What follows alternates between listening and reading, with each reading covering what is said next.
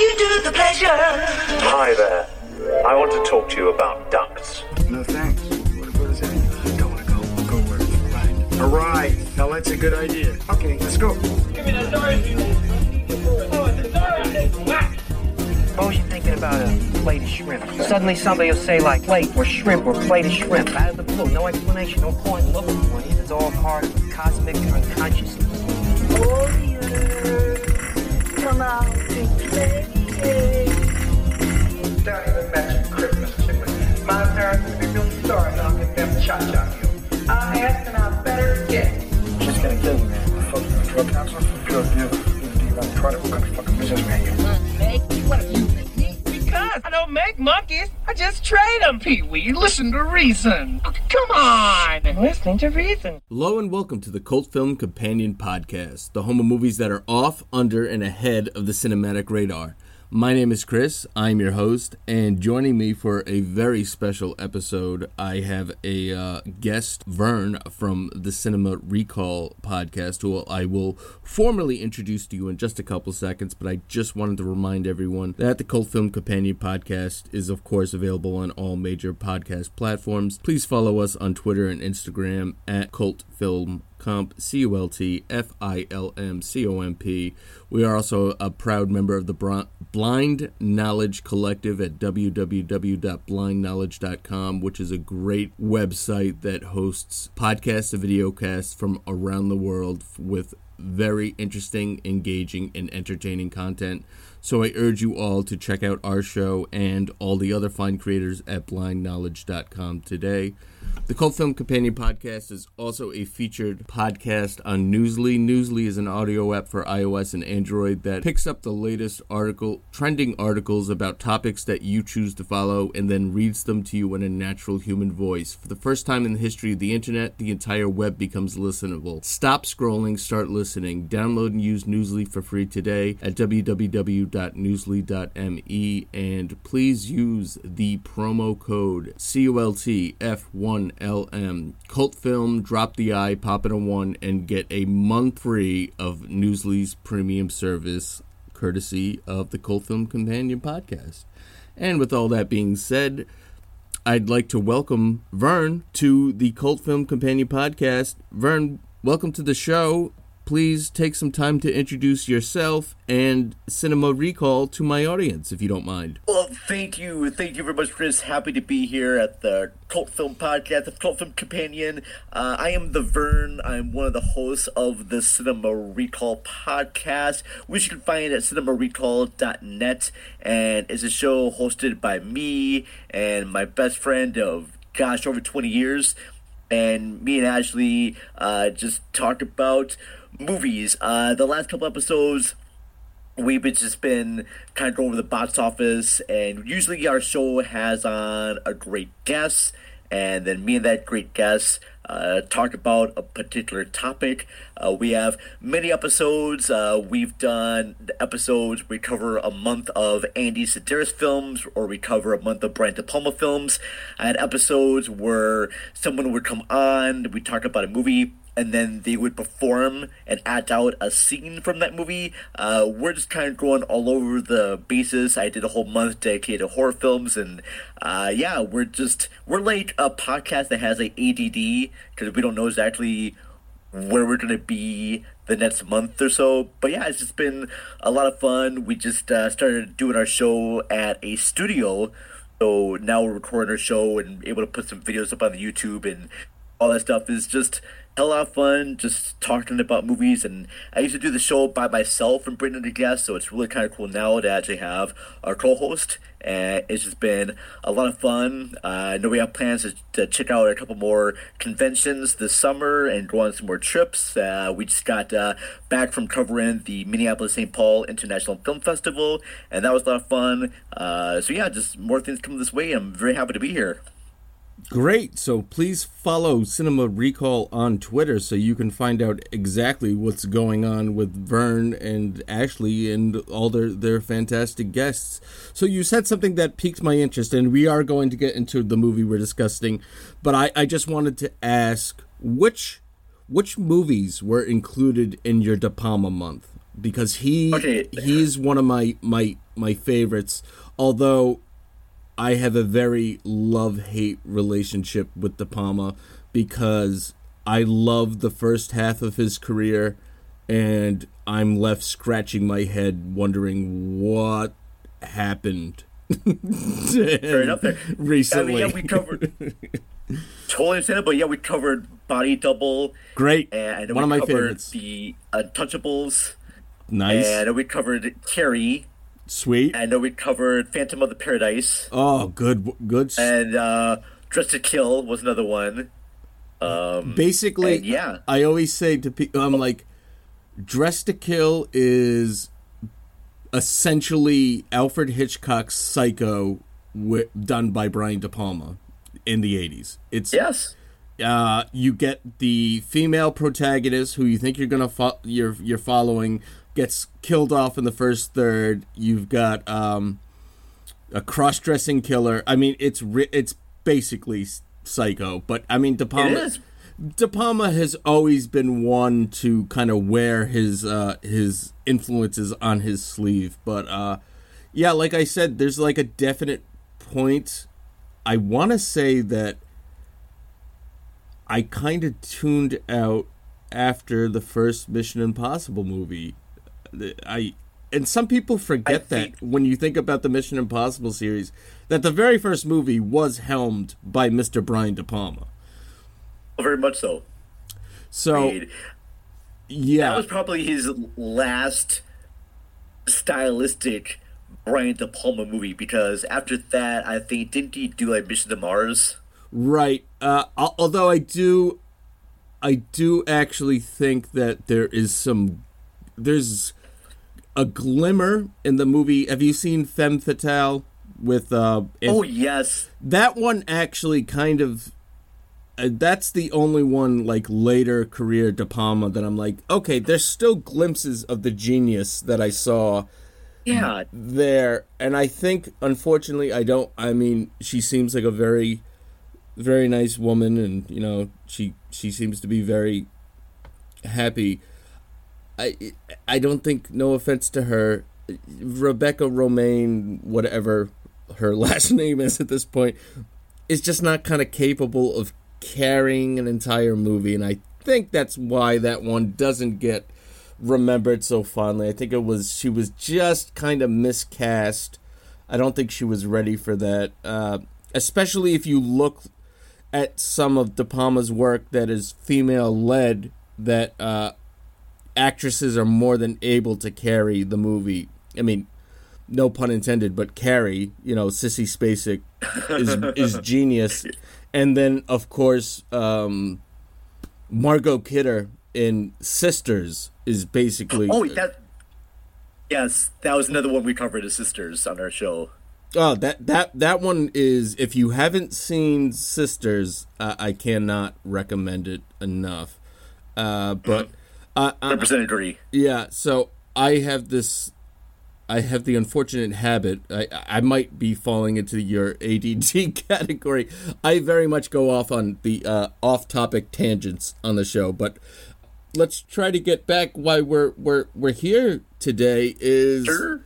to talk about a bona fide punk cult classic movie and we are talking about Sid and Nancy with the tagline Love Kills which is of course a very um That's hilarious. Okay.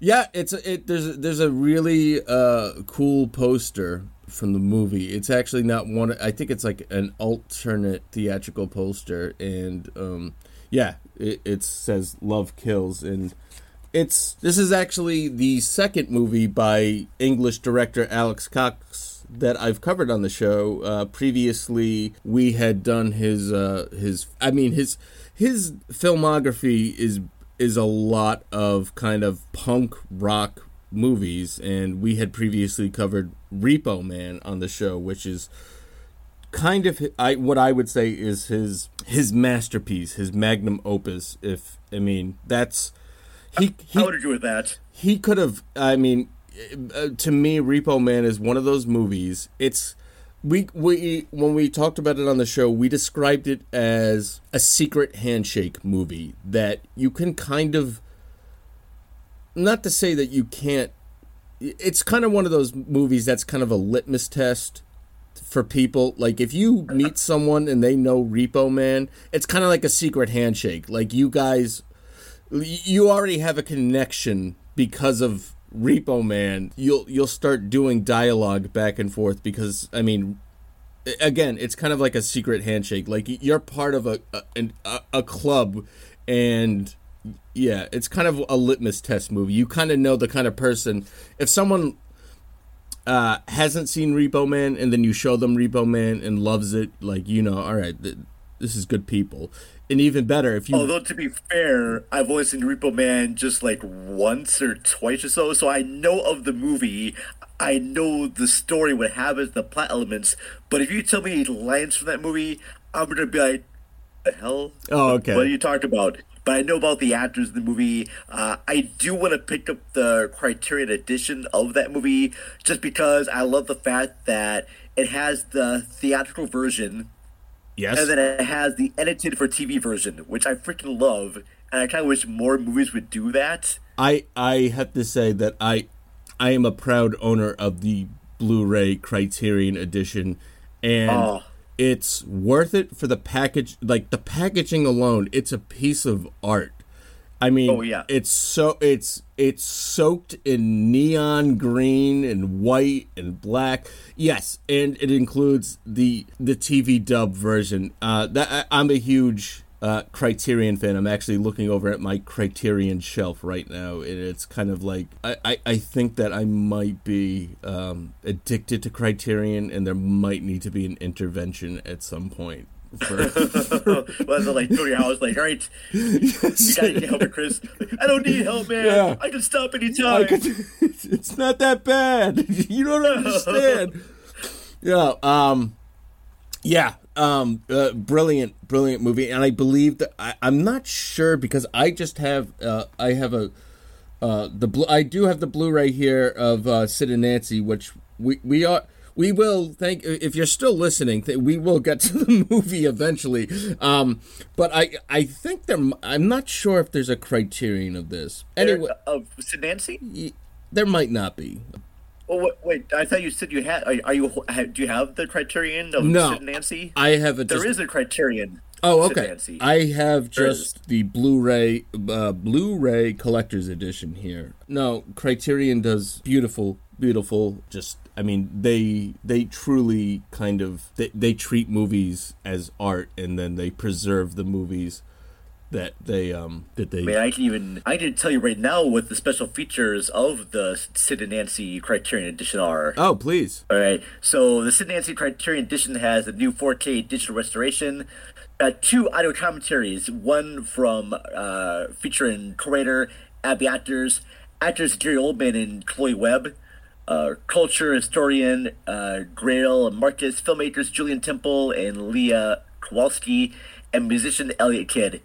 And the other one is from 2001, featuring co-writer director Alex Cox and editor Andrew Schofield. So you got two audio commentaries. I would be very curious about the one from uh, featuring Chloe Webb and Gary Oldman. It has a uh, uh, documentary from '87 about the making of Sid Nancy. As uh, infamous 1976 Bill Grundy interviews with the Sex Pistols on British television, rare telephone interview from 1978 with Sid Vicious, interviews with Vicious and Nancy Spungen from the 1980 documentary DOA: A Rite of Passage, archival interviews and footage, and more. Sweet. And plus, it has a book essay essay as well. Uh, but yeah, Criterion always does a really good job of putting all the great special features. And I think it's one thing I love about Criterion is even if you are not fully into a movie, they put so much much history and commentaries that it makes you want to like reevaluate a little bit. And I may have to pick this up at some point. Yeah, I have to say I'm. Uh, so I've got a couple uh, documentaries here, special features. I don't have uh, the commentaries, and I'm always interested if it's a movie that I really like. Depending on the person doing the commentary, um, I could easily rewatch the movie, and I, I, I have watched uh, Repo Man with the Alex Cox commentary. I'm very interested about Gary Oldman's thoughts on this because we're talking uh, about a movie that came out in it came out so Sid and Nancy came out November 7th, 1986. It was the second movie from director Alex Cox. It was co-written by Alex Cox and Abbe Wool. The movie was produced on a budget of four million dollars, and surprisingly, this was very well received by critics. But it only made 2.8 million at the box office. So it didn't even recoup its budget and the movie was filmed in I mean so we're talking about Sid Vicious, the notorious bassist, and when I say bassist, I mean air quotes because the man could not play. The, I mean, who Yes, are we no. kidding? I, I- as as a former, well, I, I still play, but as someone that used to play in bands and used to play guitar regularly and also played bass, he just he, he just couldn't do it. Um, and for those of you who How did he get picked up? Sorry. oh, uh, how did he get into the Sex Pistols? How did he get picked to be the band?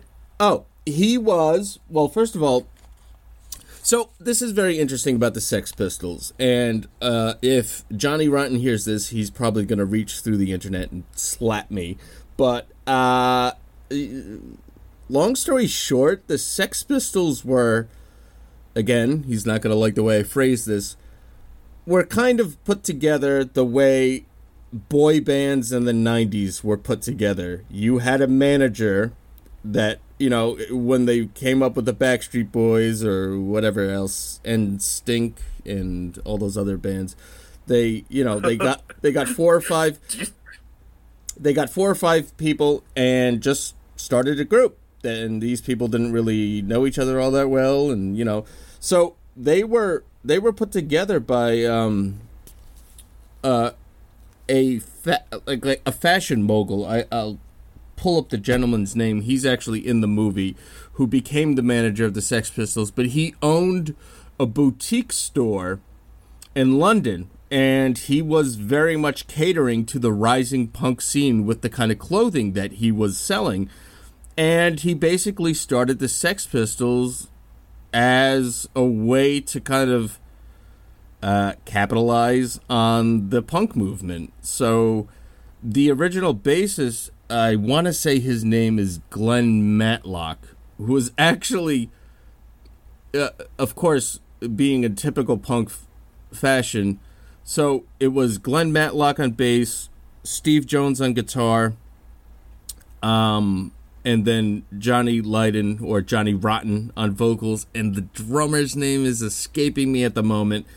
But they were the original Sex Pistols, and actually, the bassist Glenn Matlock was, uh, by all accounts, the most talented, musically speaking, of the Sex Pistols, and kind of was responsible for a lot of the songwriting for their only studio album, Never Mind the Bollocks, Here's the Sex Pistols. But he didn't he didn't exude the punk persona. He didn't look punk enough. He didn't look cool enough. When you had someone like Johnny Rotten on stage, you want and, and again, they're trying to capitalize on the punk movement, so they want someone Sure. that looks punk.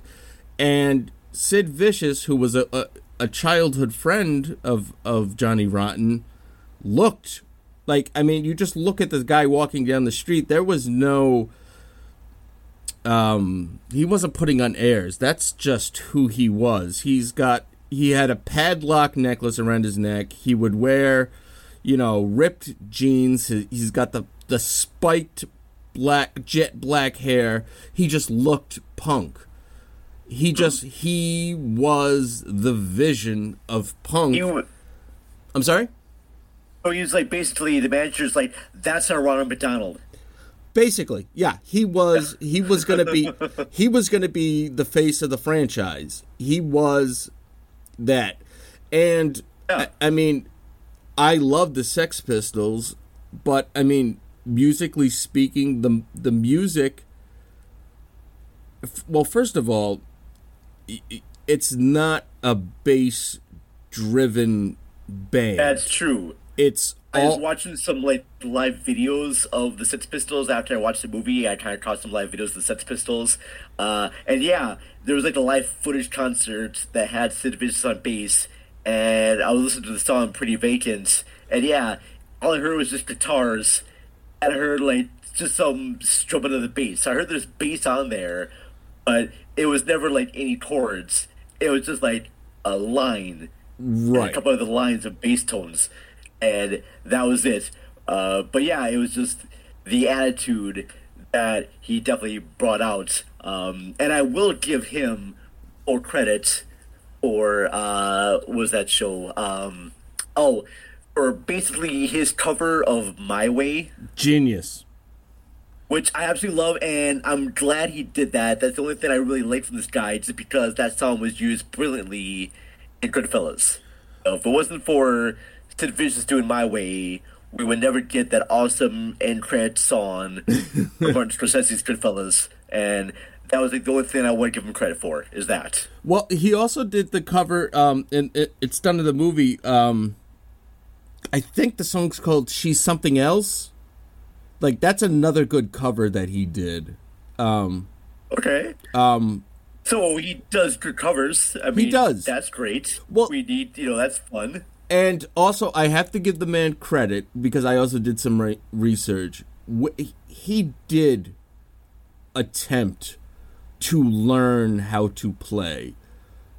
Unfortunately, he was either very, very high, very, very drunk, or both the entire time. So he wasn't like retaining what um he wasn't retaining the skills and a, a funny back backstory that I that I heard was that I mean in an attempt to learn how to play the bass he learned one of I want to say it's the first Ramones album like he learned the entire bass line for the first Ramones album which is fine but then like he'd go on stage with the Sex Pistols and there's actually a YouTube clip of it's called Sid playing bass live and like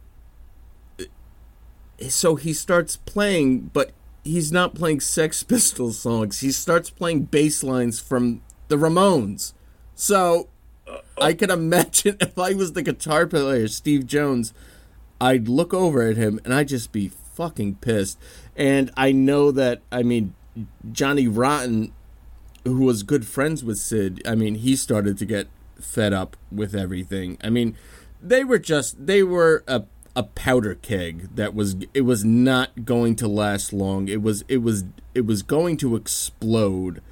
And, I mean, so, Uh, I think that's what's interesting about the movie Sid Nancy is because it takes place right at the height of the Sex Pistols' career, uh, where they're getting booked to do all these like live shows, um, and we actually dive into the relationship between Sid and Nancy Spurgeon. Spurgeon, I think that's what her last name is. I'm really I- horrible at remembering I think it's Spurgeon. last names Yeah. and she basically was just a fan of the band. And here's the weird thing too: when the movie starts off, they are uh, Sid and Johnny are going to visit their friend, who looks to be very well off. I think she's a dominatrix as her career. She is, She yeah. has this. She has this very nice hotel, or she lives in this very posh apartment, and Johnny, uh, actually, uh, Sid and Johnny, they meet up with Nancy, and I think Nancy tries to make the moves on Johnny, but Johnny's like, no, I want none of you. And Nancy just kind of attaches herself on to Sid. Um, and they fall in love right away, and it just it seems like the relationship just happens a little bit too fast, and like they're just gonna be this couple all of a sudden. Like, was it just their love of drugs that got them involved? Because here's the whole thing I thought about when I watched this movie. I just thought, hi, I'm Sid Vicious. I can't play bass. I do a lot of drugs. I'm kind of an asshole. And then, hi, I'm Nancy Spurgeon. I'm even a bigger asshole. I do even more drugs. Let's fall in love and do drugs. Okay, Nancy, let's do drugs and be kind of jerks. And then we die. The end. So, here's the thing about Sid and Nancy. If you're going for an authentic biopic, this go elsewhere. Do not seek Okay. out see, Sid and Nancy. So, here's the thing. I, I watched this this interview with Alex Cox about Sid and Nancy, and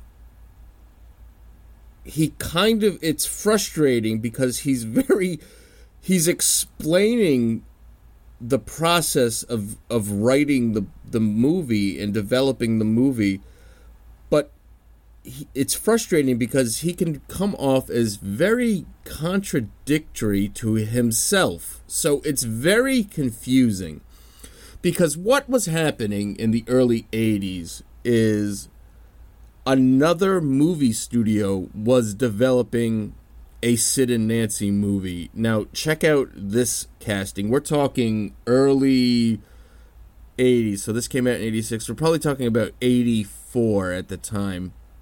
Another studio was developing a Sid and Nancy movie, and they had Rupert Everett in mind to play Sid Vicious. And now, keep in mind, this is 1984. Madonna was their choice to play Nancy. And I could I could almost see that. uh, especially because Madonna in the early '80s, uh, she had you know that she had almost kind of a little bit of like a punk glam She- fashion. yes. and she was really big at the time too because of Desperately Seeking Susan and her album like Version came out. So from a studio standpoint, I could be like, yeah, we could definitely see Madonna in this. Yeah, I you know Madonna's kind of eccentric in their way too, and so is Nancy. I I could I could almost see it. Yes. Uh, I I guess it depends too who you have uh, directing the movie and writing it. Um, plus, Alex Cox had a little bit of stout, especially after uh, making uh, Repo Man. Uh, you have uh, brilliant cinematography by Roger Deakins Oh, in this, which yeah. I'll get into later. Yes. Uh, but I just think that if you want to do a movie with different actors, it could have worked. But I don't think anyone but Gary Oldman could have played Sid Vicious. I mean, I think both him and Chloe Webb do a really fantastic job, and they get the voices and the mannerisms, the body language to those characters to a T. They must have just been watching uh, documentaries or interviews from them just nonstop and just really study everything about them. Chloe Webb gets Nancy Spurgeon's dialogue so great. Uh, the very the way that uh, Nancy articulates her words, she has almost like a Sid. British New England accent to her that I found to be annoying, but I think Chloe Webb just does an amazing job. Here's the thing, and a lot of people I, I've that have watched this movie say, "Oh my God, she's so annoying." But here's the thing: from from what I've seen in archival footage and what I've heard from other people in the scene, that's that was Nancy. I mean, there's something to keep in mind that doesn't kind of get brought up very often, and I don't know how accurate this is because apparently she was diagnosed at some point with schizophrenia. Now, Okay. I don't know if I necessarily buy that diagnosis as someone who's worked in the mental health field and worked with people with schizophrenia. I, I, I just don't see that. Although I, I never met her, obviously. I would say that if anything, she probably had something closer to schizoaffective disorder, which is kind of like. I don't even know if that is the case. I think she probably has some sort of personality disorder. Which, but I, again, I'm trying to diagnose someone that's passed away, you know, so I, I'll, I'll stop. But that's something to keep in mind that there was some sort of mental illness going on there. Um, and I don't want to disparage her, but I mean, from what I've read and what I've heard, she was very much. I mean, if you want to be crass, you would call her a starfucker or a groupie, but she was very much into kind of being. And again, if we're in the era of social media, if if Nancy was around for the era of social media, she would be all over every single platform, posting a couple times an hour, looking for attention, looking for clout. She was she kind of like that's kind of what she did. Like she just kind I mean, of yeah, she wasn't like high all the time, I'm sure she could handle other things. But I'm and I'm just judging this from the movie itself, Sure. not the actual real person. Uh, but from the movie, it just seemed that hey, I'm just gonna get high a lot. Uh, Right. And uh, I I know that uh, when the Sex Pistols were going to go on their tour, they didn't want her around, and she's saying that well. Sid doesn't need you. Uh, the Sex Pistols is Sid. And I'm thinking, damn, if it was just going to be Sid Vicious on stage, I know Sid Vicious did like his own uh, shows and whatnot. I'm thinking, oh gosh, what a mess that would be. Uh, so, yeah, you're probably right. She probably had schizophrenia and whatnot, and I'm sure that she probably would have been on all these different social media platforms. But I'm thinking that she's probably going to spend a lot of her time getting drunk and high and hire other people to handle the social media accounts. oh yeah yeah no but she, to be honest, those people about how they got things wrong. yeah yeah or yeah whatnot. oh yeah yeah so yeah let's uh yeah let's we'll stop theorizing about the psychological state of someone that's unfortunately already passed but so again going back like he so again going back to alex cox and saying that he was contradictory so at, on on parts of the interview he's talking about getting as close to realism as possible to tell this story. But then he talks about he goes, Well, what if we I was thinking at some point, what if I just did this but I turned Sid into a woman and we would have a woman playing Sid Vicious and I'm watching this interview going, dude, two minutes ago you're talking about realistic, and now you're talking about your theoretical Sid Vicious movie, except it's a woman. I'm like, do you want realism or do you want it to be fantastical? And so, like, that's why I said it's frustrating and contradictory because I, I'm like, well, uh, uh, okay, you're telling me two very, very different things here. So, like, I only well, so like I'm like I just have to go by what what we have on screen to judge and what we have on Yeah. what we have on screen. Are you? Do you? You know this movie turn? You know this movie kind of reminds me of really quickly before you get into that? Because when I was watching it, it kind of reminds me of like French New Wave punk rock. Absolutely, yes. I, I'm getting very elements of Breathless It's when I watch this movie a little bit sometimes, especially the sequences of them in the hotel room getting strung out on drugs and just kind of them talking. Very getting the vibe of Breathless and the way that Alex Cox shoots the movie in sort of like a faux docudrama style. Yes. And I just recently covered uh, another French New Wave movie called Chloe from Five to Seven, uh, which chronicles the lives of this pop star in France. And just there's certain elements in the movie where it's hyper stylized, but yet also set in this real world. Uh, like the part where uh, Sid Vicious goes to a group of kids who are bullying another person, and he's like, "Leave them alone," and the kids are like, "Who are you?" I'm Sid Vicious, and then it cuts to them running away super fast, like 1920s Keystone Cops. Yeah, I mean, it. Well, So it's very and it- so another thing that Alex Cox said is that he felt that one of the one of the things that he failed with the movie is that him and Abbe Wool were a little too um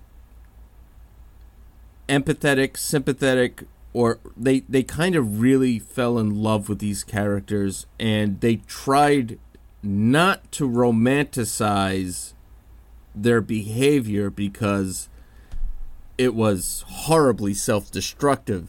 But at the same time like you said the way that the movie's shot and the w- the way the performances are you can't help well i was going to say i personally couldn't help but like these people despite all their glaring faults and behavior again, this is someone on the outside watching from the safety of my own home on a screen.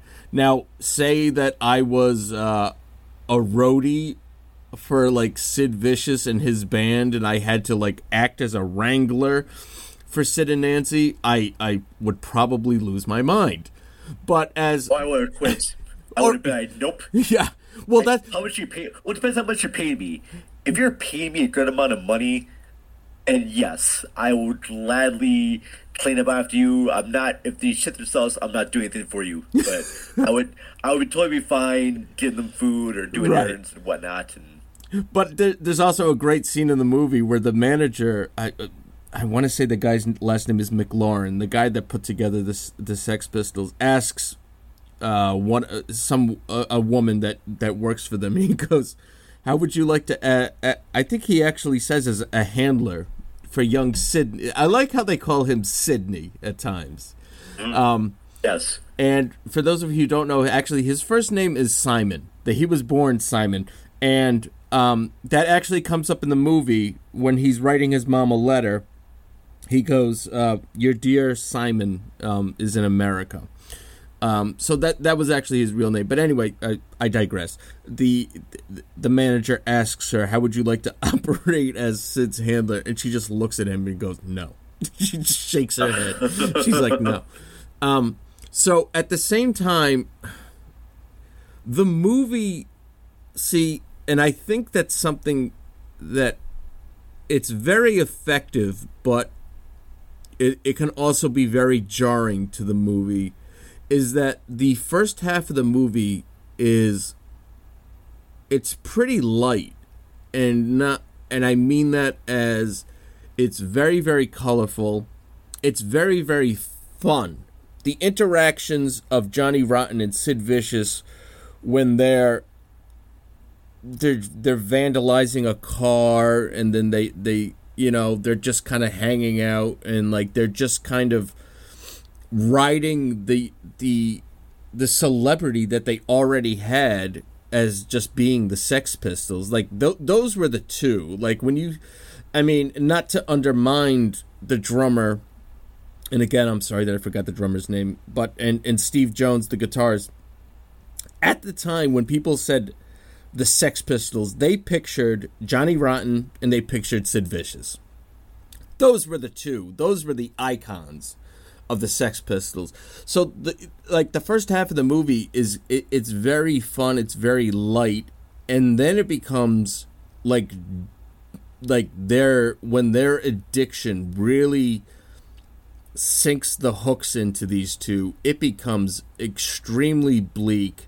It becomes very, very dark. And uh, you were mentioning the cinematography. If you notice, um, the way that it's shot, the first half compared to the second half, it's much darker, and that was I, I can only imagine that was a very conscious effort on the part of the cinematographer and the director to be like to kind of show um you know the the, Oh. the bleakness of addiction um but you wanted to talk about the cinematography so please i, I i've talked enough i want uh please Oh no, well, I, I was mentioning too that the drummer of the Sex Pistols is Paul Cook. thank you yes much credit to paul cook very very Yeah. good uh, thank you for, Which I- I think him and the guitarist are probably the really main backbone of the band itself. But it seems like you're right. Sid and Johnny were the image of the band. right They are what kind of drew people into like want to listen to the sounds. And then, hey, this band can actually play when it actually was the guitar and drummer doing most of the work oh yeah. the actual band. And it just seemed that both Johnny and Sid were living the high life by, you know, going to all these fancy parties and people want to like party with them. Yeah.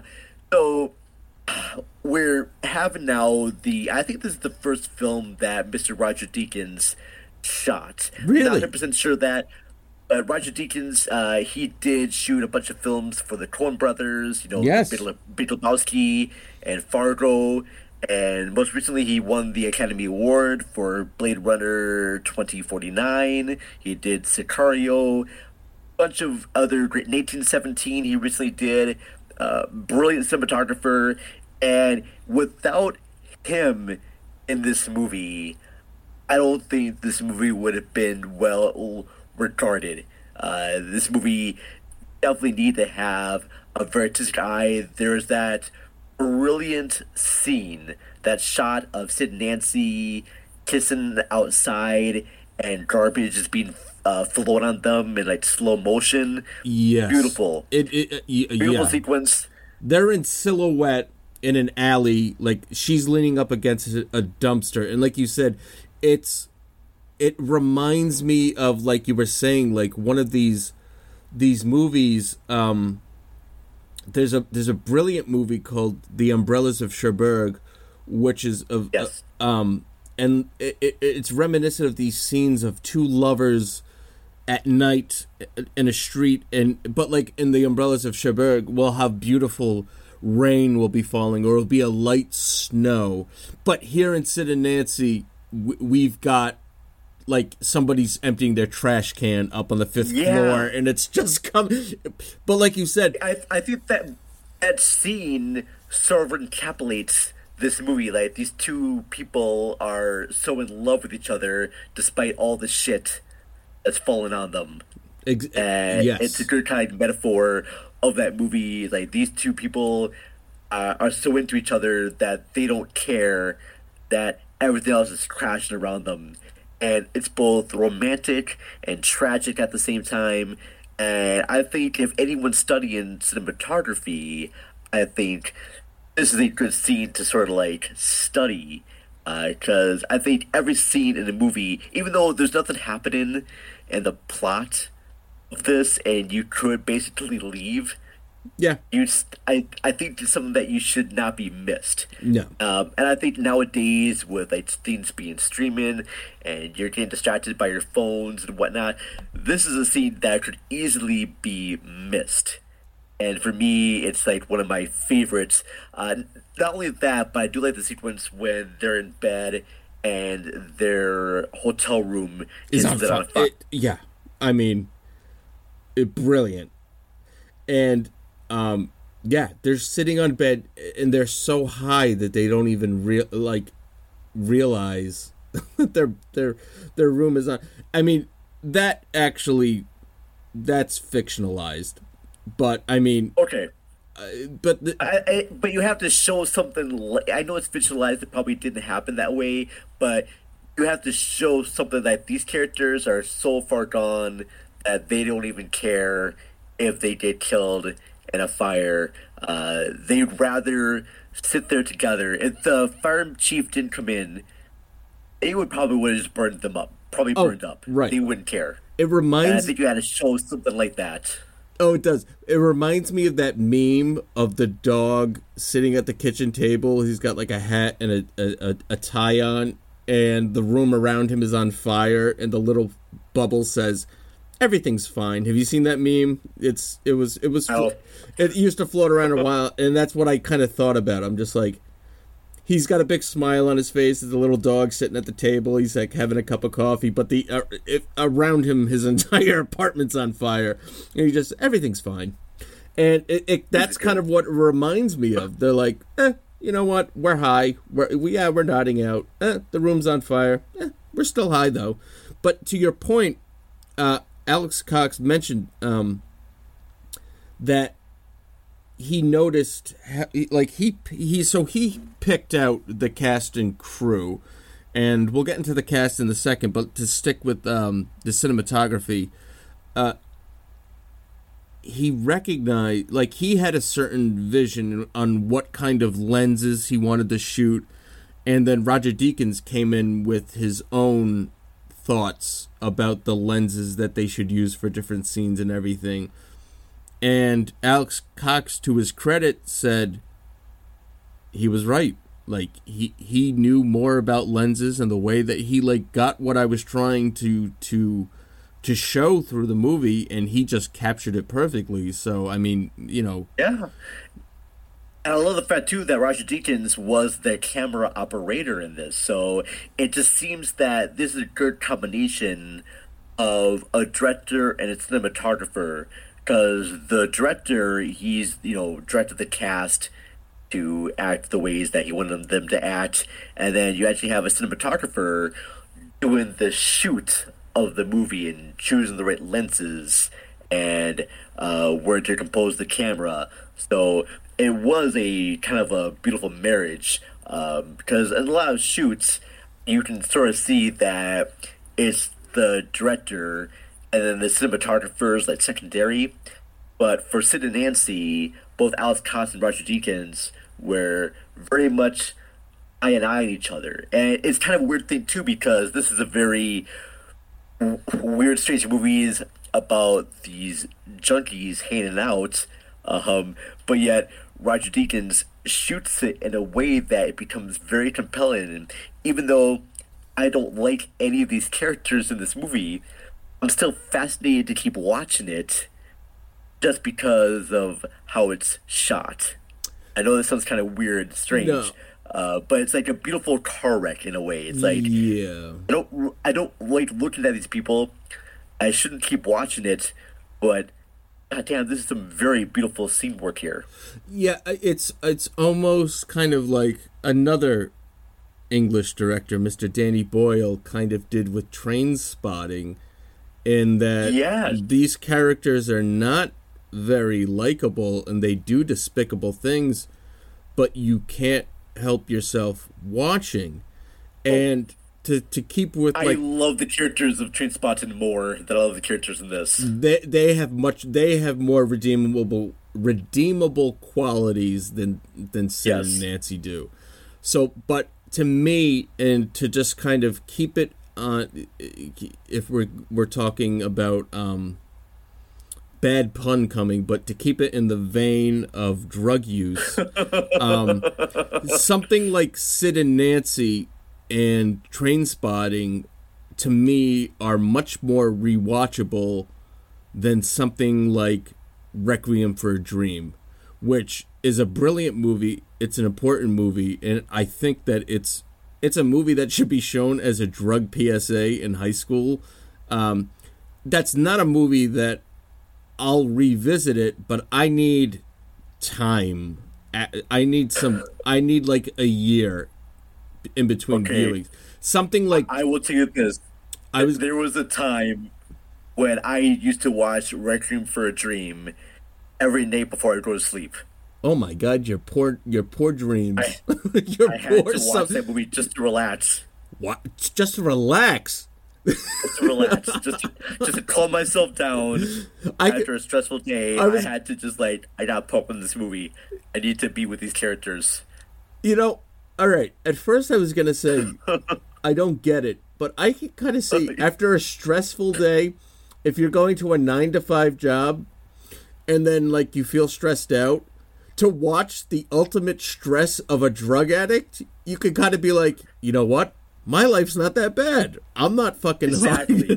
okay, I get it. That's I exactly get how I felt because I, get was it now. working in collections and have to deal with that type of element of my job and like collecting money from people who just don't really have much right now and it just got to be too much and I was like, all right, I need to find people who are worse off than me and okay. I pop that on. Yeah. I get Sorry. it now. I get it now. All right. That makes sense cuz I watch that movie. Like I can only watch it once and never again. Fully understand, and Yeah. I'm never ever to discourage anyone or people that don't want to watch it because they don't want to be stressed out.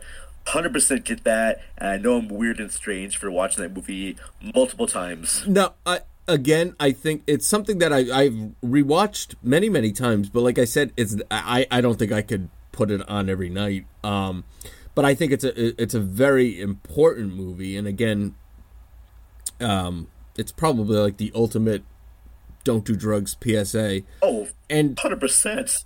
and Sid and Nancy kind of gets in like it's Oh, again it's Yeah. never romanticized but i mean it, it's it's pretty there's scenes where they're you know they're they're sick because they're dope sick.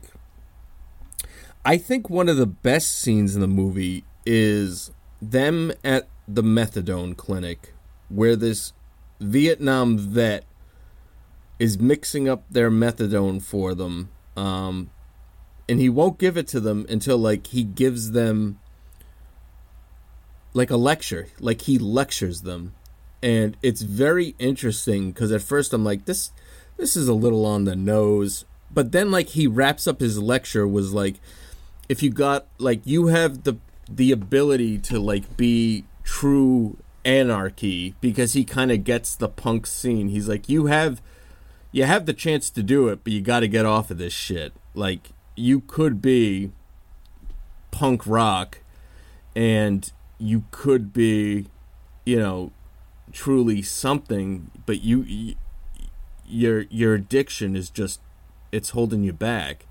And i think that the thing with punk rock is that some people have this mindset that it's all you know i don't want to say skinheads but you know it's either very extravagant hairstyles or a shaved head and it's a lot of booze and it's a lot of violence. And there are elements of that but there's also we got to i mean to for people that forget the whole straight edge movement which is you know no drugs no alcohol no smoking like that that came from punk. I mean that was that was in punk. And one of my all-time favorite i'm just going to say performers because he's done so much as a musician an author a poet uh, mr henry rollins it, he's you know he's dabbled here and there but he was never a, an abuser of substances and like that man Oh, no, not at all. that man was punk rock and we you still get people like um Jello Biafra from the uh the Dead Kennedys um is still out there being like being punk rock and I know that I think somebody asked I, I want to say that this quote is credited to Henry Rollins. I'm not entirely sure, but someone asked him uh, you know, what is punk rock? And I think his response was something along the lines of, if you have to ask me that, then you're never going to know. And Yeah. so, The Nope. strange thing is that uh, I was a drummer for a punk band uh, for a few years, Sweet. and a lot of our friends are in the punk scene or the goth scene.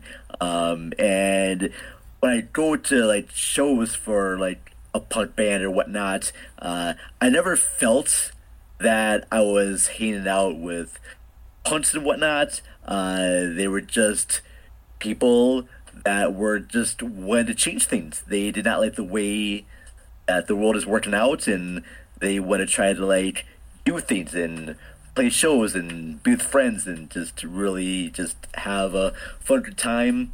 But all the shows I played with the band, and I was in a few of the bands, uh, I never thought of this person as being, you know, hey, you're a punk, or hey, you're a prep. Uh, just people have different fashion states, and it was kind of cool too because when I would go to these places, especially like um, there was like this uh, goth nightclub that I would go to, and I would just wear my regular, you know, blue jeans and a white T-shirt, and I was not punk in any way whatsoever, uh, not goth or anything like that. Uh, but you get accepted into their community uh, pretty quickly, Right. it's one thing I love very much about all the friends I have is that you know we may look different or have different tastes in music and whatnot, uh, but we can still get together and hang out, have a beer, tell jokes. You know, I'm, I'm big into movies and whatnot, and they're like big into the music, and so we can kind of compare stories. When I start talking about horror films, they're like, "Oh yeah, I've seen that," or talk about this in the future. Like, "Oh sweet, we'll talk, we'll bond over something like that," and uh, it was just a lot of fun. Yeah, because the I mean because the common link is the music. That's the thing. Like you Yeah. all have that in common, regardless of. And I think if you want to see an interesting breakdown of uh, punk mentality, it's briefly talked about in Sid and Nancy, but to me, I kind of think of something like SLC punk, where like it's very much divided groups where you've got like straight edge, you've got mods, Yeah. you've got like so but i mean like there's kind of a little bit there's actually a scene it's like it, it, they're showing i think it's the sex pistols playing and then they the, the camera moves up and like we're, we're we're looking at a balcony and there's a lady that's um feeding her baby who's got a bright green mohawk a bottle and then there's like uh, two people talking. I think it's a it's a black gentleman, and he's talking about like Yep. how he doesn't want to be a punk anymore. And I think the woman asks him, "Well, like, what are you gonna be?" And I think it got it, it got to the point where Yeah, he goes, "I want to be a rude boy." Yes, that's exactly what he says, and I'm like, oh, I wonder. I, I'm like, I wonder if this guy's gonna to grow. Like, are we watching like a young Tricky, or are we watching like one, Oh. of, one of the members of Massive Attack? Like, is that who he's going to Oh. be? Like, I would love that. That would be great. wouldn't that Well, be uh, interesting? Wouldn't that be an interesting be tidbit? cool. They'd be like, yes, Tricky's backstory is that he decided to be a rude boy and sitting there. the, the very cool thing about a bunch of my friends that I'm hanging out with there, and we go to like, these punk rock shows. I'm thinking that there are just going to be only the one type of music, and that's it. Uh, but it really kind of made me laugh and maybe surprised that a few of my friends they were big into ABBA, and they love like '60s girl groups.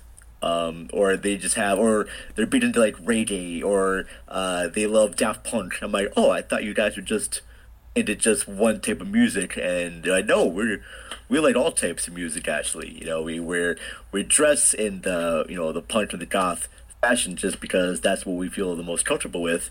Um, but you know, we're just into like all types of things. Um, and even when you hear like Nancy talking about her love of Blondie, uh, actually when when I when, after I finished watching this, I went back and started watching like other groups of the '70s, like not only just Blondie, uh, but I found a live video of the B-52s, and just what a fun time to be in the late '70s, and all these new bands coming up there, like the Talking Heads, Right. Um, and the Clash and a whole bunch of other bands just be very exciting to be in that time and just having different elements. Plus, you have the beginning of like rap happening in the late seventies and disco was going on at the time. Um, just all these different genres of music, and I think this is sort of different between now and back then because for popular radio back in the 70s and 80s you had different genres of music to listen to especially for popular radio. And it doesn't seem that way now. It just seems that everything is just one genre in a way. Here's the thing. It's very much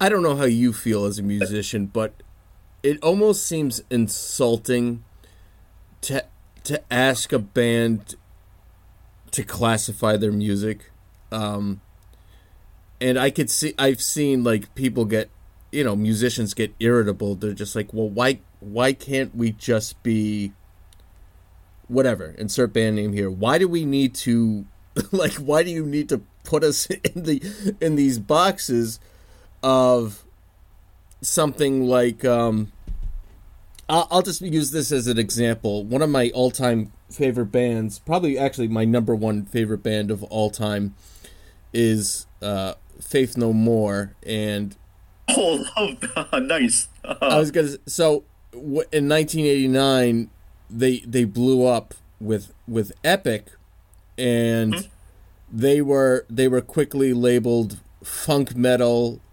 or rap like they were like early rap rock. And i they like because of all these like labels being thrown at them they they consciously just like went against the grain and then released uh, which I think is I think Kerrang! Magazine labeled it like the most influential rock record of all time Angel Dust in 1992 which is just a masterpiece of an album. They consciously just said you know what? You're going to throw this funk metal label at us. Here you go. Like chew mm-hmm. chew on this for a bit because you're not going. there the elements are still there in some of the songs but they're just like you know what?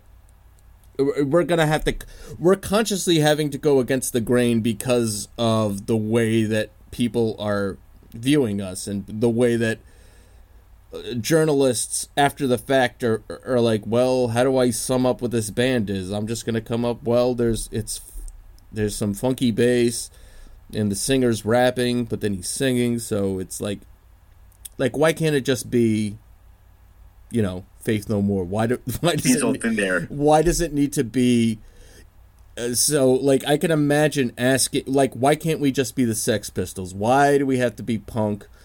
And then it's it, this will this ties into the movie because a band like the clash i mean when i think punk i i love the clash but i i, I don't think of them as a punk group. Not that they don't have punk influences or could, if somebody says that they're you know they're punk that's fine. But to me i think of the ramones i think of the new york dolls i think of the dead kennedys i think The of the, Damned. s- the damned right fear bands like that I, it, to me because this is another criticism from uh, Johnny Rotten, and again we're we're going to get back to Sid and Nancy. Joe Strummer from the Clash wrote four or five songs that are in Sid and Nancy. All Yeah. the like, there's a scene in the recording studio with Sid and Nancy, um, and everyone else has left the studio, and like in the background, you're not hearing the Sex Pistols. You're hearing like of you're hearing pretty much a reggae song, and that's Joe. That's Joe Strummer. He did. Okay. He was his. uh The record label or management would only allow him to write two songs for the movie, but he ended up writing four or five, and Alex Cox like all all of them. So if you watch the end credits and you get to the point where where um it, the music section of the end credits where it says like the name of the song and the band and all that, you're gonna see a lot of made up names because they had to um in order to get around the labels uh you know being say, saying that Joe Strummer could only do two songs. So they just like made up band names and pe- and oh, people. Right. So I mean, so Oh. so one of the criticisms of the movie is that one of the criticisms Johnny Rotten has is that like why like of all the people to go to to do he's like why the guy from the Clash like that does that doesn't make I- sense. I think J- Johnny Rotten is one of those characters, and I've seen other interviews for him. The dude's just never happy. I mean, he could have had like the best orgasm ever, and complain about that. All right, or he could have like the best food ever and complain about that. Just dude, just never. Ha- I mean, I love the songs that he wrote. Uh, I love songs that he did with uh, Public Image Limited. I was gonna say fun. PIL is is is, is really good stuff. If people haven't checked that out, um, It's he's a great songwriter, great singer, but I would never want to have him over anywhere. No. I would not want to be with him anywhere or talk to him about anything because it could be a great day outside and everything's going great. Uh, it would be a perfect day. Uh, you know, we no longer have uh, the COVID around. Women got the rights back. Everything is just back to normal. Everything's going great.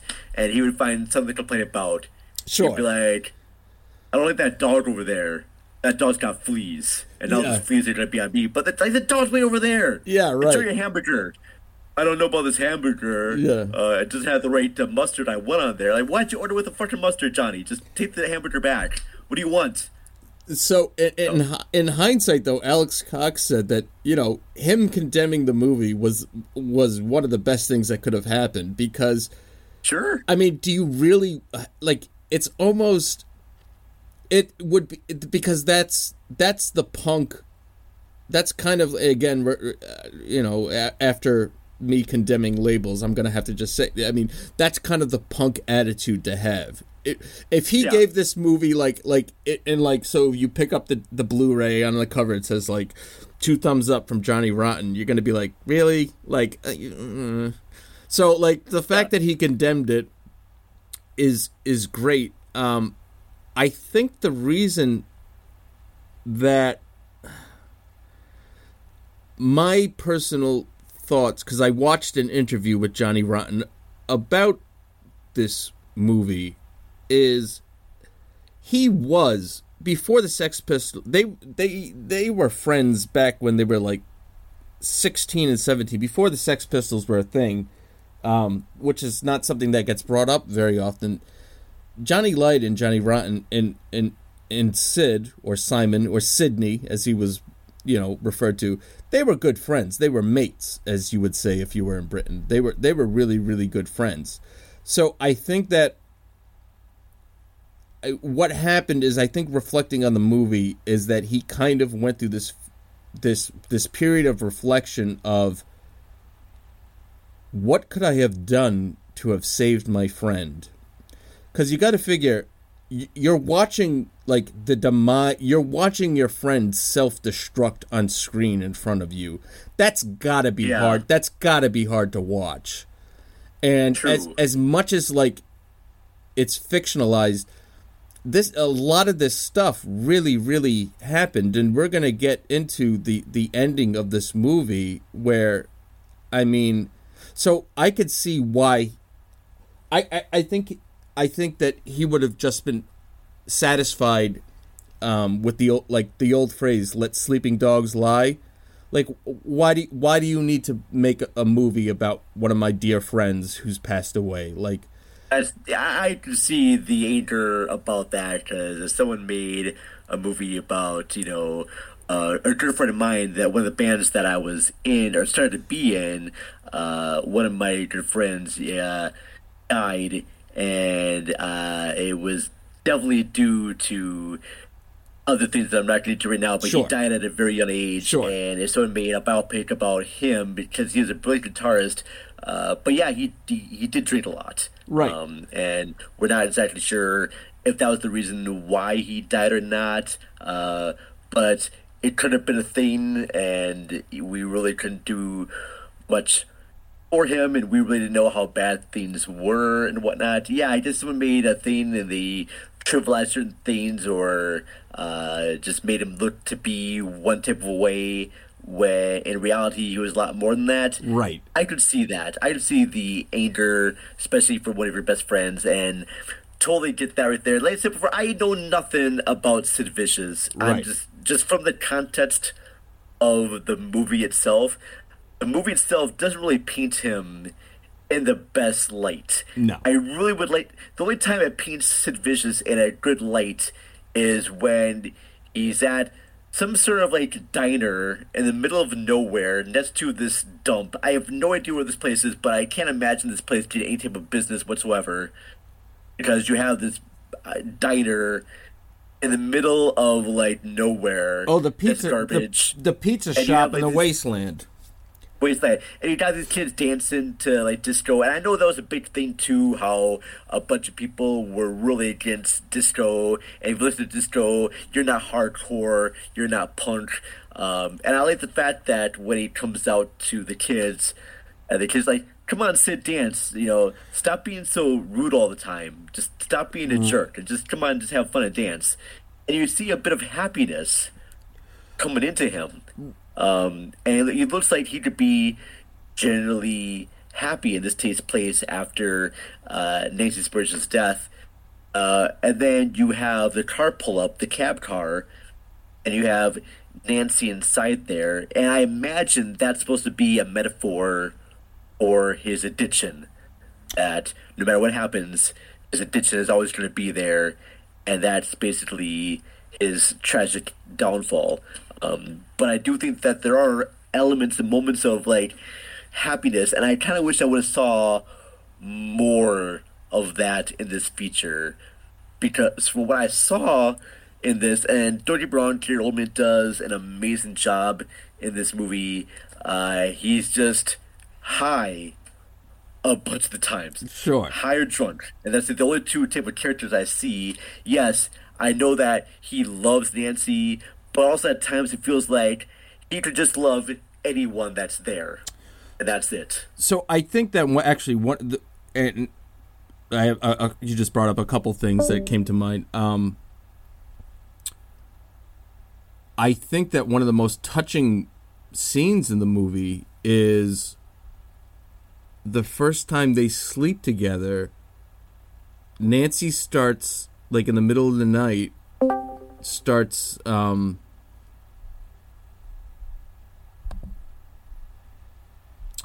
getting dressed to get ready to go. And Sid says stop.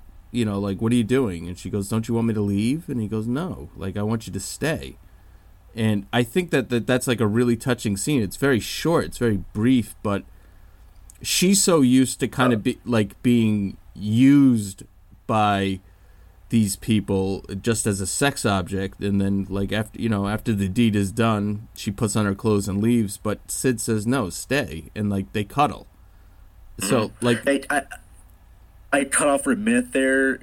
You hear me okay? oh yeah yeah yeah um okay, I'll be I'll be quarantining messed up, but my my it, it happened what I talked about where the browser kind of resets. So oh yeah no no no worries we're all good um so Okay, i was just sure your recording's still good. oh yeah yeah yeah Okay, um all right, cool. Okay. so yeah, I was just saying that, like to your point about the, seeing their their relationship. I was just saying that, that that that was a touching scene where you know Sure. she thinks it's time to go because that's what she's used to from everyone else that she's been with, and he's like, no, stay.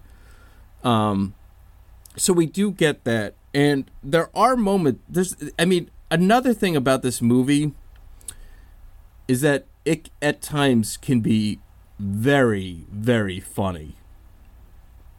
One of one of my favorite scenes is that Nancy's calls up her her mom to tell her that she got married and she goes why don't you send us a wedding present? And she's like we don't need sheets. Just like send us $200 and then like you don't hear what the mom says but she's just like no we're not going to use it on drugs and hangs up the phone and she goes we think my mom thinks we would use all the money on drugs and he just goes "Well, we would. So it's kind of like it's just like okay like Yeah. so i mean there are elements of, of, of there, there are very very funny elements. I mean and towards the end the humor obviously wouldn't it, the the humor wouldn't be appropriate for the end of this movie.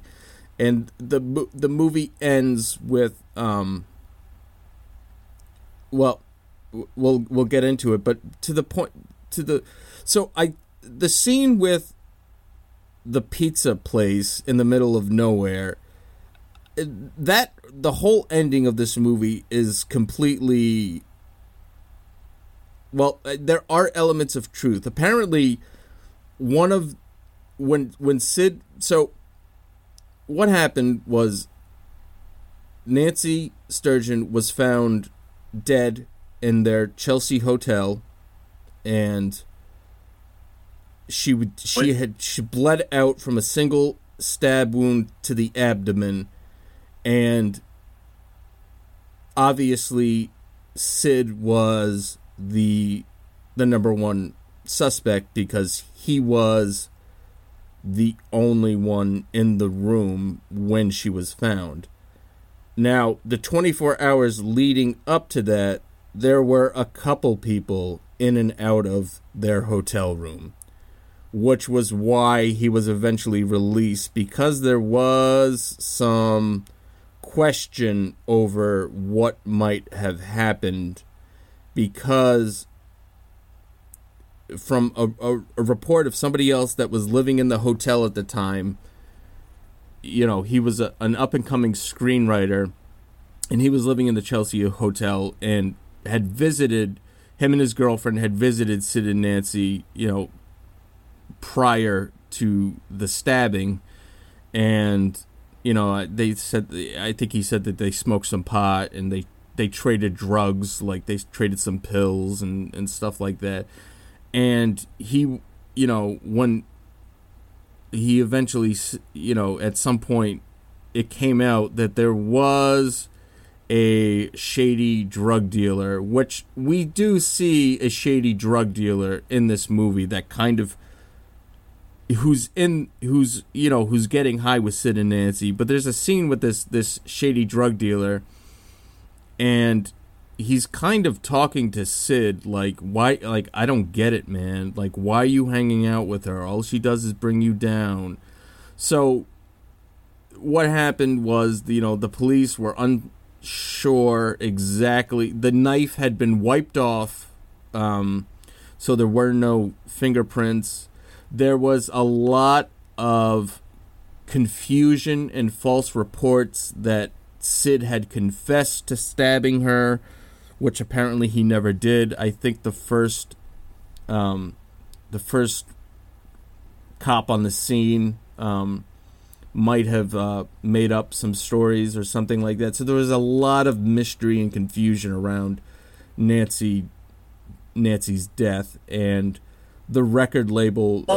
Paid a great deal of money to finally get Sid out on you know out on bail before he could you know That, that is that is fascinating to you know hear this.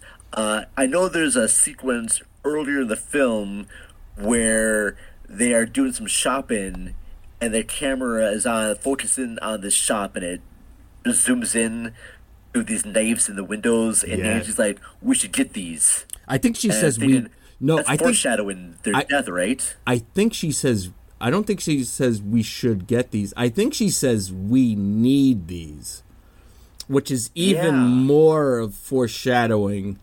And because I think his response was like, "Why?" But there's scenes where, like, you know, I th- I think that. So again, I'm only going off what I've heard. It was very well known that they had very explosive, very loud fights that would get quite violent and loud. And it was basically kind of common knowledge that when these two were fighting, the entire hotel could hear, which is also which also lends precedence to people doubting that it was actually Sid that stabbed Nancy because people were saying, well, if if he stabbed her, we all would have heard it because both of them would have been screaming at the top of their lungs. So again, there is a lot of mystery, a lot of confusion. So what happened was, you know, the the, the record label had invested a great deal in, in Sid, so they they wanted him. They they were still banking on him as uh, kind of a hot commodity that they could, you know, for lack of a better word, exploit. But I digress. So they they put in a great deal of money for his legal defense. So he was out on bail, ready to face trial, and ultimately ended up dying of a heroin overdose. Um, and just to add to the like the disgusting nature of what happened, it was apparently heroin given to him by his own mother, and you know Sid overdosed and died, and later, conveniently months after his death, his mom found, and I say conveniently because it, it just it's it's weird. Uh, found a suicide note that kind of stated that they had a a death pact that if one of them died, they were both going to die. And Okay. the end of the movie is so apparently the story is that when when Sid was released from jail after being held and questioned and, and, and everything, he did ask and I guess it's such a flippant comment that that's kind of why it got remembered was that he asked the cop on the way out, "Where can I get a pizza?" Which is kind of like, all right, this guy just got out of prison for you know he's being charged with killing his girlfriend, and his only question to the cops are, "Where can I get a pizza?" And then the end of the movie, hey, you get hungry, Right, You, know, you you just you, you commit some crimes right there. You might have killed your girlfriend. Uh, you may be facing you know a lot of jail time. You want to get a good slice of pizza, I Right. totally get it. so the end of the movie is this this pizza place in a wasteland. There's nothing else around it. He's eating pizza, it, and he hears That's a metaphor of his life, right? That everything's he's living in a wasteland, but maybe there's like one bit of happiness there. That's the pizza, Right. The pizza is supposed to represent his love. He loves pizza. He loves Nancy. Right. I, I, I think that's what it yeah. And then we hear which is odd. I, I, I, I can't see four or five little black kids listening to KC and the Sunshine Band, but that's what we get. And they're they're all dancing and getting down and they ask Sid to dance and like he dances and then a, a taxi cab pulls up out of nowhere and we see we see Nancy in like a wedding. It's I, I'm not sure if it's a wedding dress. That's kind of the the the kind of thing. That's kind of the vibe that I got though. It's an all white pretty dress, and I I from Alex Cox what he was saying is that this was them fulfilling their their love pact, their death pact, like that this this taxi was going to take both of them to heaven. That was that was what he was trying to say when you know, he looks into the back of the taxi cab. We never see who's driving the cab, but we see Nancy in the back seat and they embrace and she looks beautiful and she doesn't look strung out. She looks clean. She looks, you know, her eyes are clear like and you kind of see that they're they they get that one last kiss, the one last embrace, and then the taxi ca- drives off, and you know that that that's kind of like what the metaphor They was. have their Grease moment they do, yes, where the, the but just the the car doesn't rise up. And they don't sing, we'll be together, shoot up heroin like their fathers did. did, did, did. Oh, sorry.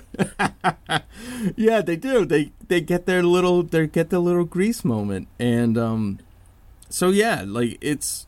And like I said, we started the episode with the, the tagline for the movie was "Love Kills," and they were just kind of saying that they they were so they were both so like chaotic. They were just both like agents of chaos that they were going to to to burn out very very quickly. You know, but while while they were alive, they you know they lived. They burn. They burn bright. You know, Yes, they, yes. Their, their their flame. You know, faded. I they, didn't fade out. They just had this big bright flame uh, that exploded.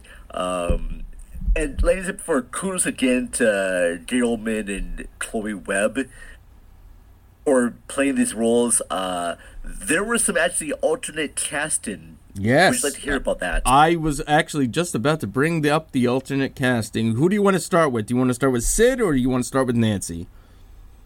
well, I mean, I, I do you know what they originally were going to cast?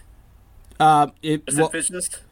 uh, it was it came down. The casting director came up with two people for Alex Cox.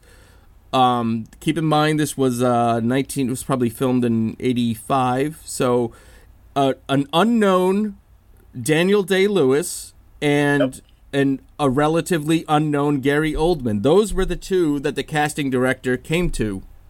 And as much as I like Daniel Day Lewis, I'm a huge Gary Oldman fan and as much as he kind of says that he's not particularly proud of this performance, we got to keep in mind this was, I believe, his first theatrical movie, if I'm not mistaken.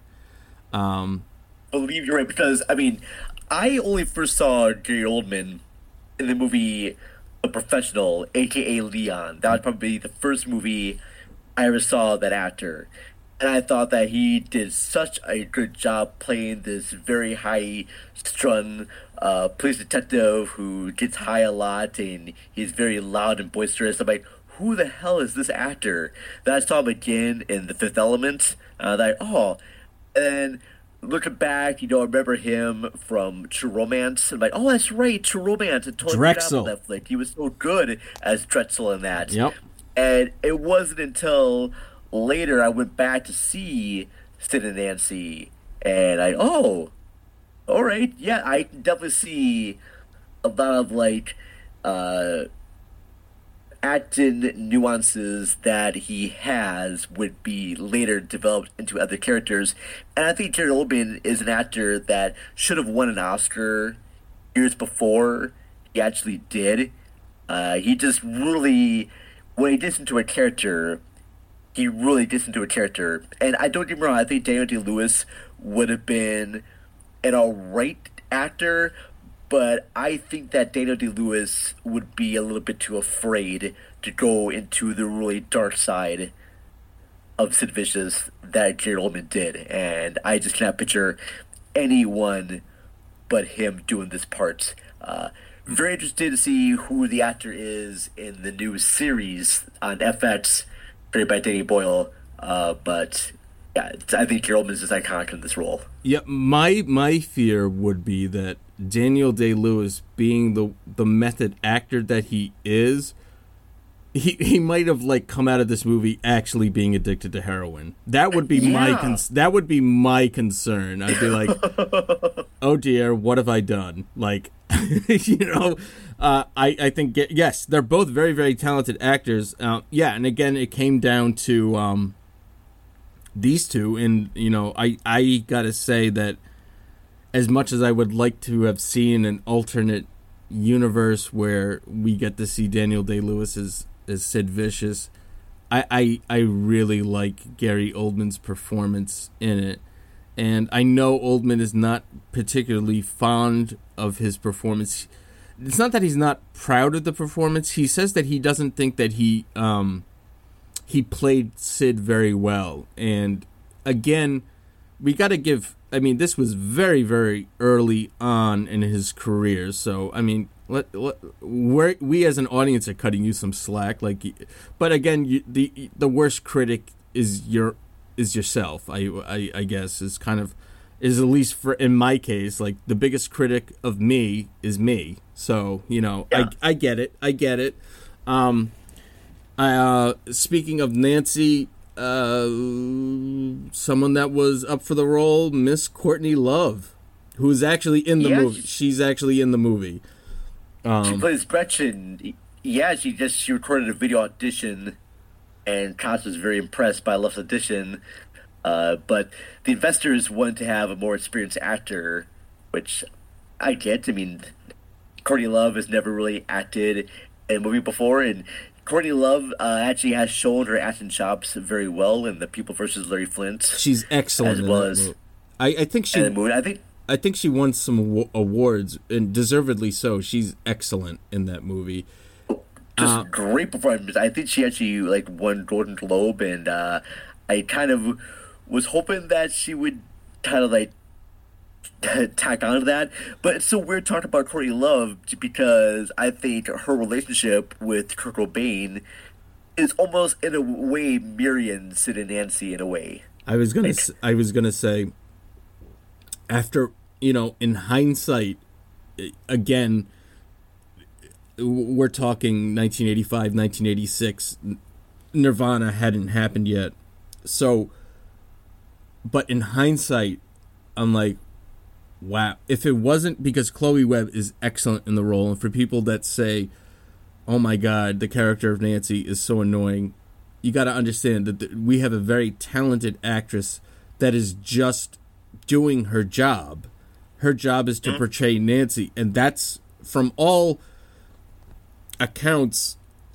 the The Nancy we get on screen is is is pretty damn close to the Nancy in real life. So, I mean, we've got a talented actress doing a very very good job, but on the other hand, if if she wasn't playing the role, I easily easily could see Courtney Love doing it. Like I Oh, I 100%. I, I don't think she'd have you know n- no offense she, she's never going to hear this so it doesn't matter uh I I could see her just like not really having to act all that much if you Yeah. know if you know what I'm saying you know so That's yeah true. so before It's weird too because this is both uh, Chloe Webb's and Gary Oldman's uh, kind of like uh, what not their first movie. They've been in other movies before, but this is the first movie where they started to uh, get a lot of. Um, I guess notice. I mean, Chloe Webb, uh, she won awards at the National Society of Film Critics and the Boston Society of Film Critics, uh, and she got third place in the New York Film Critics uh, Circle as well for her role as Nancy in this.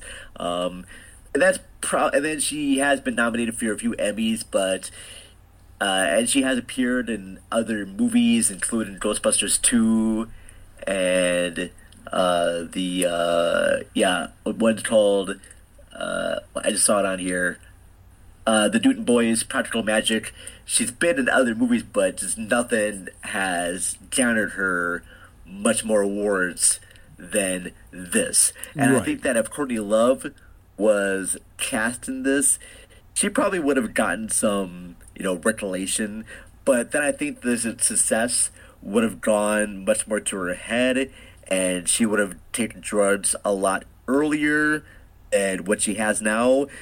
It's really kind of strange because a lot of the later elements of Courtney Love's life seems to mirror Nancy's in a way, but also not because Courtney Love didn't die of a drug overdose, and I think she has become clean now, from what I understand. Uh, but there was a moment, uh, especially after the death of uh, Kurt Cobain, where uh, she did get to be on drugs again. She kind of cleaned herself up, uh, and then has a downfall as well. It, it's really kind of a weird thing. Like I said before, and I'm sure there probably will come out uh, our Kurt and Courtney biopic movie. I would be surprised because everyone's saying that Courtney Love is the one that you know killed Kurt, and I don't believe that at all. I believe it was really kind of tragic what happened to them, and I know that she loved Kurt very much. Um, but there's always that element where people think that she's the one that has downfall. So it, it it's kind of fascinating. That's the weird thing too. Whenever you're doing these sort of like biopic movies, uh, is that you're getting your information through many different sources and you really have no clue of what's real or what's not because they're written by news reporters and they're never really written by the people that knew them the best and even the people that know them the best maybe they're just trying to like honor their friends names so they will like hold back certain information and it's just it's hard to speculate Right. I mean, that, and that's really what everyone should keep in mind when watching a so-called biopic. That what you're watching is going to be somewhat fictionalized, and it's going to be put through a lot of different filters, through a lot of different people. So you know, we're not watching a documentary here. And before we start wrapping up, uh, we should mention that there is. Um, currently airing on FX a Sex Pistols um, miniseries about the band, which is getting very good reviews and is actually based on a book by the guitarist Steve Jones. And so it's much more in line of telling the entire story of the Sex Pistols and not focusing solely on Sid Vicious because apart from a couple scenes here and there, uh, the only two members of the Sex Pistols that get any real screen time are, you know, Sid Vicious and Johnny Rotten. So, um, but I haven't seen the series yet, and Vern, you haven't seen it yet, have you? I have I have not. I just Okay. know that I saw ads saying that it's from uh, uh, Danny, Boyle, right? who Right. did Trainspotting and uh, Slumdog Millionaire, um, and Sunshine. He did Twenty Days Later. Uh, but yeah, we covered on my show. We covered his uh his very first movie, Shallow Grave, which is so great. yeah. If for those of you who haven't seen Shallow Grave, watch Shallow Grave, and then go back into the archives of the Cult Film Companion and listen to us talk about the genius of Shallow Grave. So I even love uh, Life Less Ordinary, and a lot of people don't really care much for that movie, but I generally love Life Less Ordinary. okay, you you uh, well. You're in the minority there. I mean, there's just That's two. fair enough. There's I- I two, there's just two of us talking, but you're so it's 50-50 on that one. If we were Siskel and Ebert, we a life less ordinary would get one. I mean, it's it's definitely watchable, uh, but it's not something I think I'd ever want to rewatch, as opposed to something like Shallow Grave or Twenty Eight Days Later. Uh, those movies and Sunshine. I think Sunshine is very underrated from Danny Boyle. Uh, we should probably get back to Sid and Nancy though. Let's start. Sorry about that. Let, us start. I, I would ask you about the because I looked at the cast here of the show Pistol. Uh, Louis Partridge plays Sid Vicious, um, and that's all I really recognize of the cast. Okay. I think they went the route of relatively unknown people. Mm. I mean, because we're talking about a se- Yeah. we're not talking about a movie here, so we're talking about a series. Oh, But I think that you know I've heard nothing but good things about it, other than from what Johnny Rotten is saying. But then again, as we as we discussed earlier, I mean, what what do, would you really want Johnny Rotten's seal of approval? No, you, you don't. no. You don't. So I want him to like talk about every type of product ever from now on. you're if right. Johnny Rotten says this is the worst thing ever, I will probably think it's the best thing ever. He'll probably say everything ever all at once is just complete garbage. Why does everyone like that movie? I'm like, oh, dude, it's best movie of the year. Sweet, thanks, Johnny. I Right. appreciate that. I'm what you know what I you know you, you just mentioned that you, you know what I want to see now I want to see the Johnny Rotten Old Spice for Men body wash commercial where he's like it's it's bloody piss water is what it is I'd be like awesome I'm gonna go get some Old Spice body wash now because Johnny Rotten called it piss water. Like that's so yeah um so uh Vern thank you so much. Let's start wrapping things up. Anything Oh, that sure. anything that we're missing here? I think we covered a great deal of um sid and nancy here but um anything that i'm forgetting Here's the kind of funny thing too. Uh, I do know that Alex Cox, after he made this movie, he was trying to develop a film version of Fear and Loathing in Las Vegas. yes he was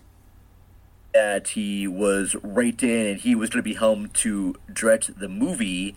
Um, but then there were issues with the studio, and Terry Gilliam got brought in to uh, work on the script. And I guess there was some falling out where Alex Cox wasn't going to get any screen rating credits for it. Uh, but it got worked out, and I, he is credited as you know helping to rate the adaptation of Hunter. Thompson's novel.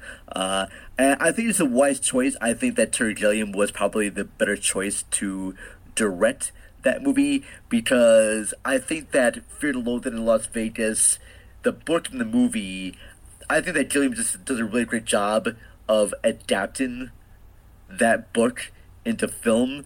Uh, I think Alex Cox would be brought on board.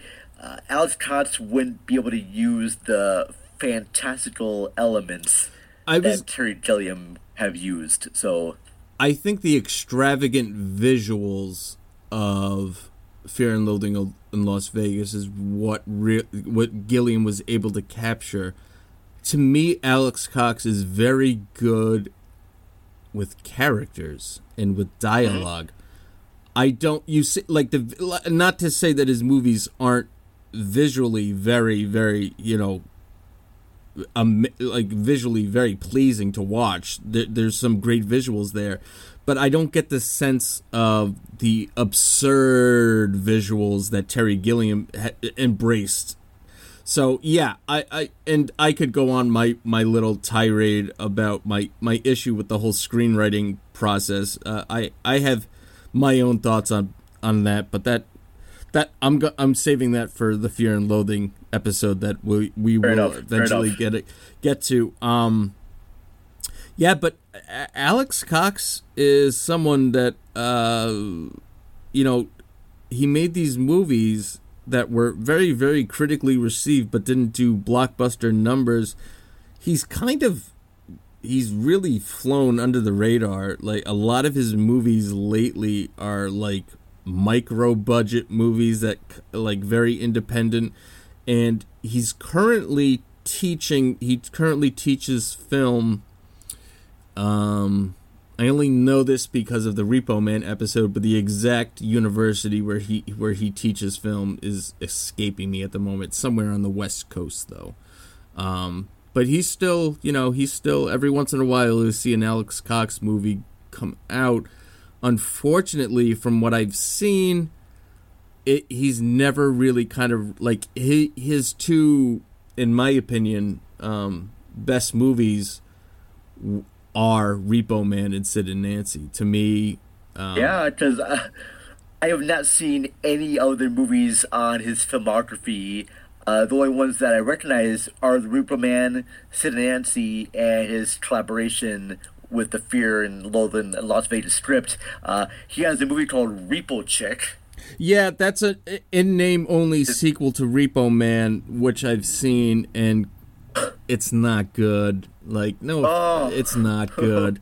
Um, made I would- Bill the Galactic Hero. Bill, the yeah, Galactic Hero. Tombstone Rashomon. um, I'm trying to think. There, Is he just doing like straight uh, like you know asylum knockoff movies now? kind of. Yeah, it's kind of sad. Um, Oh man. There is. I will recommend. Hold on, I'm pulling it up right now. I will recommend one other Alex Cox movie, though. One second. Uh, da, da, da. Straight to Hell Returns. Oh, nope, two more. Walker from 1987 starring which actually recently had a criterion release walker is very very good straight to hell returns not as good as walker and nancy and repo man but well worth a watch. Straight to hell returns started out as an actual after doing sid and nancy he wanted to do a punk documentary kind of following um, i think the clash had broken up at that point or at least it, uh, they had lost a bunch of members. But it does it stars uh, joe strummer i want to say the iggy pops in it and um, yeah straight to hell returns is a fictional movie um, it but it had its roots started out as a, a documentary about punk bands on the road and walker Okay. walker is another biopic of um um William Walker, who was a 19th century American mercenary who become who became the president of Nicaragua and stars a young Ed Harris as William Walker. So those two I would recommend. After that, no offense, Alex Cox, those four you should have called it a day. hey, Uh, but you know, it's funny too because you know all filmmakers want to make you know their probably one great movie, and some directors don't even have one great movie the repertoire. This guy has like you know two or three. Uh, Ripple True, Man, true. probably being the number one movie, and it'd probably be the movie that he's most recognized for. Mm-hmm. Uh, Sid Nancy probably be coming in that second place. I have not seen the other movies here. Um, I, I do know like another good like uh, punk rock movie to watch uh, would be the Smithereens. Uh, one to watch. I got that the criterion here. Um, to match the Smithereens, I would say another great English punk rock movie is a movie called Jubilee from 1978, I believe, which Okay. is the fantastical story of Queen Elizabeth the First or the Second, who has her um, court magician, as you would, transport her to the 1970s, where she is engulfed in a punk rock rebellion by a guerrilla group of women. And it is, yes. So we've got English nobles traveling through time to modern day punk London. It that is an absolute blast. Great musical performances. Uh, lots of What's that called? Jubilee. I'll I'll Jubilee. Okay. I'll send you I'll send you the IMDb link. Yeah, check it out. Um, another great Criterion movie. Um, very punk rock. I was actually going to bring it up early in the episode because I get a lot of vibes, a lot of Sid and Nancy vibes from Jubilee. I would not, and again, we're talking about an underground English director. It would not surprise me that Jubilee had a big influence on Sid and Nancy uh, in terms of uh, of Alex Cox. Um, probably being familiar with the the you know coming from the uh, kind of underground uh, movie scene of England. So um, Another one I'd recommend would be, ladies and gentlemen, the Fabulous Stains. Okay. Young Diane Lane and Laura Dern about uh, a group of teenage girls want to start their own rock band, and it features real life roles from Steve Jones and Paul Cook of the Sex Pistols in it, and also Paul Simon from the Clash, and uh, Vince Welnick and Fee Waybill from the Tubes. Uh, but yeah, it came out in the early '80s. Uh, very fun movie about these girls that want to start their own female rock band, but everyone's kind of against it because they're girls and girls don't know how to rock, and it's fun. one more time for the audience. What's that? What's that title? Ladies and gentlemen, the fabulous Stains, uh, directed Awesome. by Lou Adler, uh, and I said before, yeah, Laura Dern, Diane Lane are the main person and people in this feature. But yeah, it's it's good. Yeah. So we Uh, so me and Vern recommend you all do a punk marathon of Jubilee, the the Smithereens, Sid and Nancy, and ladies and gentlemen, the the last word is escaping. Fabulous Stains. Thank you.